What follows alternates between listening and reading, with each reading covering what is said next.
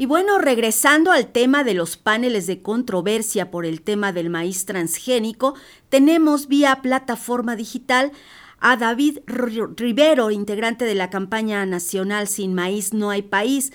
Muy buenos días, David Rivero, bienvenido a esta conversación con los auditorios de Pulso Matutino. Hola Marisol, buen día.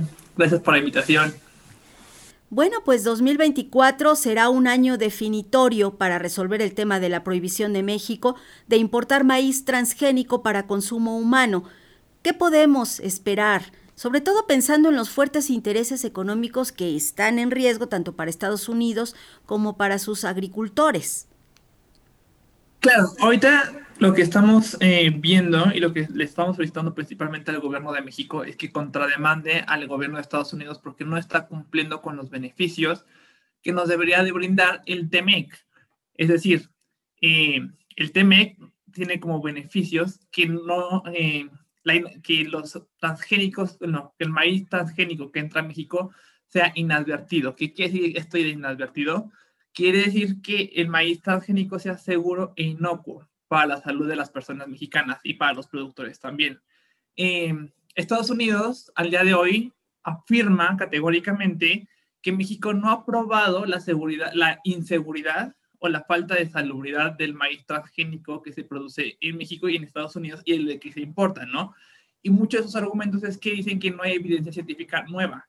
La cuestión es que en realidad no hay evidencia científica, no hay información. O sea, la información, las pruebas tienen que hacerlas Estados Unidos respecto a la seguridad que tiene su maíz que quieren importar a México. Es, eh, en ese sentido, México, eh, Estados Unidos tendría que probar que su maíz es seguro de acuerdo a los hábitos de consumo de las personas mexicanas y de los productores.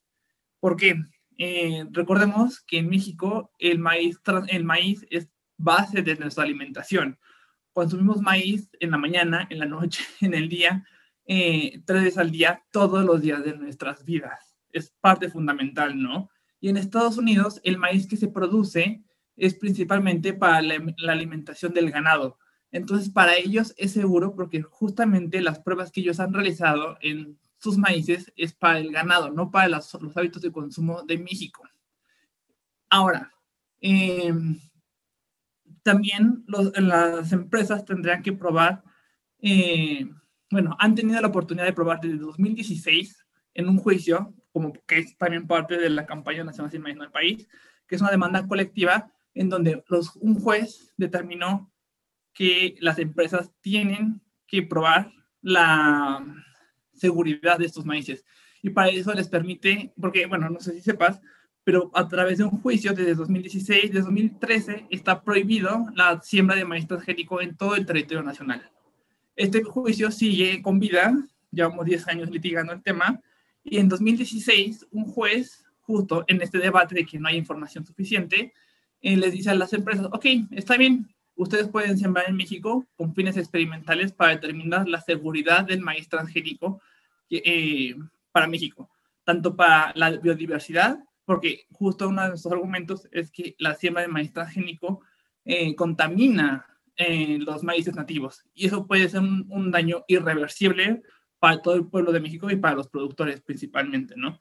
Y desde entonces las empresas no han hecho una sola prueba sobre la seguridad de estos maíces, lo cual a nosotros nos llama mucho la atención que ahora en el panel están diciendo que no hay suficiente, que hay muchísima información y que estos maíces son seguros cuando ellas mismas se han negado a, realizarle, a realizar las pruebas necesarias para probar su seguridad.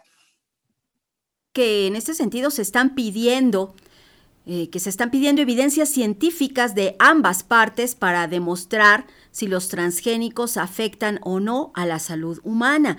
Por parte de México, David, ¿qué evidencias existen de que los alimentos genéticamente modificados pueden realmente generar enfermedades en los mexicanos? Bueno, en cuanto a las pruebas que existen, eh, primero tenemos el tema de que los transgénicos no vienen solos, vienen dentro de un llamado paquete tecnológico, que es esta, esta cuestión de que vienen acompañados de fertilizantes y de agroquímicos o agrotóxicos. Que son pesticidas principalmente. Por ejemplo, en el caso del, maíz que exportamos a Estados Unidos, la mayor parte viene con glifosato, que eso ya está probadísimo que es un cancerígeno que puede generar esta forma de cáncer que es el linfoma no Hawking, ¿no? Eh, que es un cáncer sumamente letal. Y este, eso es con el consumo del maíz transgénico. Pero también eh, nosotros lo que decimos es que a México no le toca probar a quien le toca probar es Estados Unidos. ¿Por qué? Porque ellos son quienes generan esta información. Eh, dentro de, la, las normas para generar información, perdón, eh, dentro de las normas, de la normativa que existe en México y Estados Unidos sobre el tema de patentes en variedades vegetales, que es en el caso del maíz, eh, existen eh, las empresas que generan nuevas variedades de maíz transgénico, de maíces genéticamente modificados. Esta información es confidencial. No, no tienen la obligación de proporcionarla a otras, a otras personas o a otros países.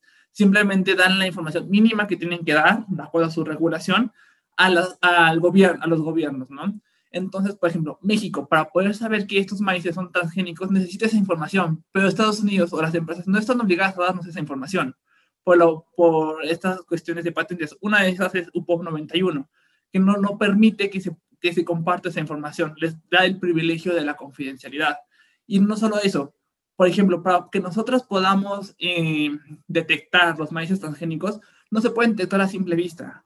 Se tienen que hacer con pruebas especializadas y con una metodología que solo las empresas conocen, porque como ellas son quienes diseñan sus, eh, sus transgénicos, ellas mismas generan los métodos para detectar transgénicos, ¿no? Y esos métodos los tienen que compartir con las empresas.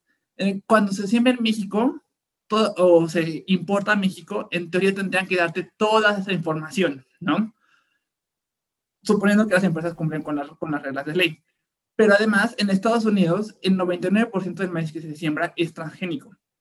Y de este se utilizan muchísimos tipos de genes que se insertan en los maíces. Y justo por cada tipo de gen que se inserta en el maíz, se debería probar que es seguro. Tanto el gen solo o, o en combinación con otros genes. Y dado que ellas son quienes tienen toda esta información, ellas son quienes tendrían que probarnos a nosotras si el, el maíz transgénico es seguro.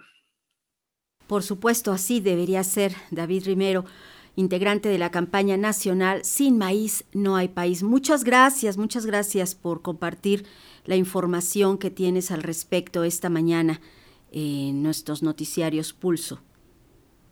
Gracias, gracias por la invitación y saludo a tu auditorio.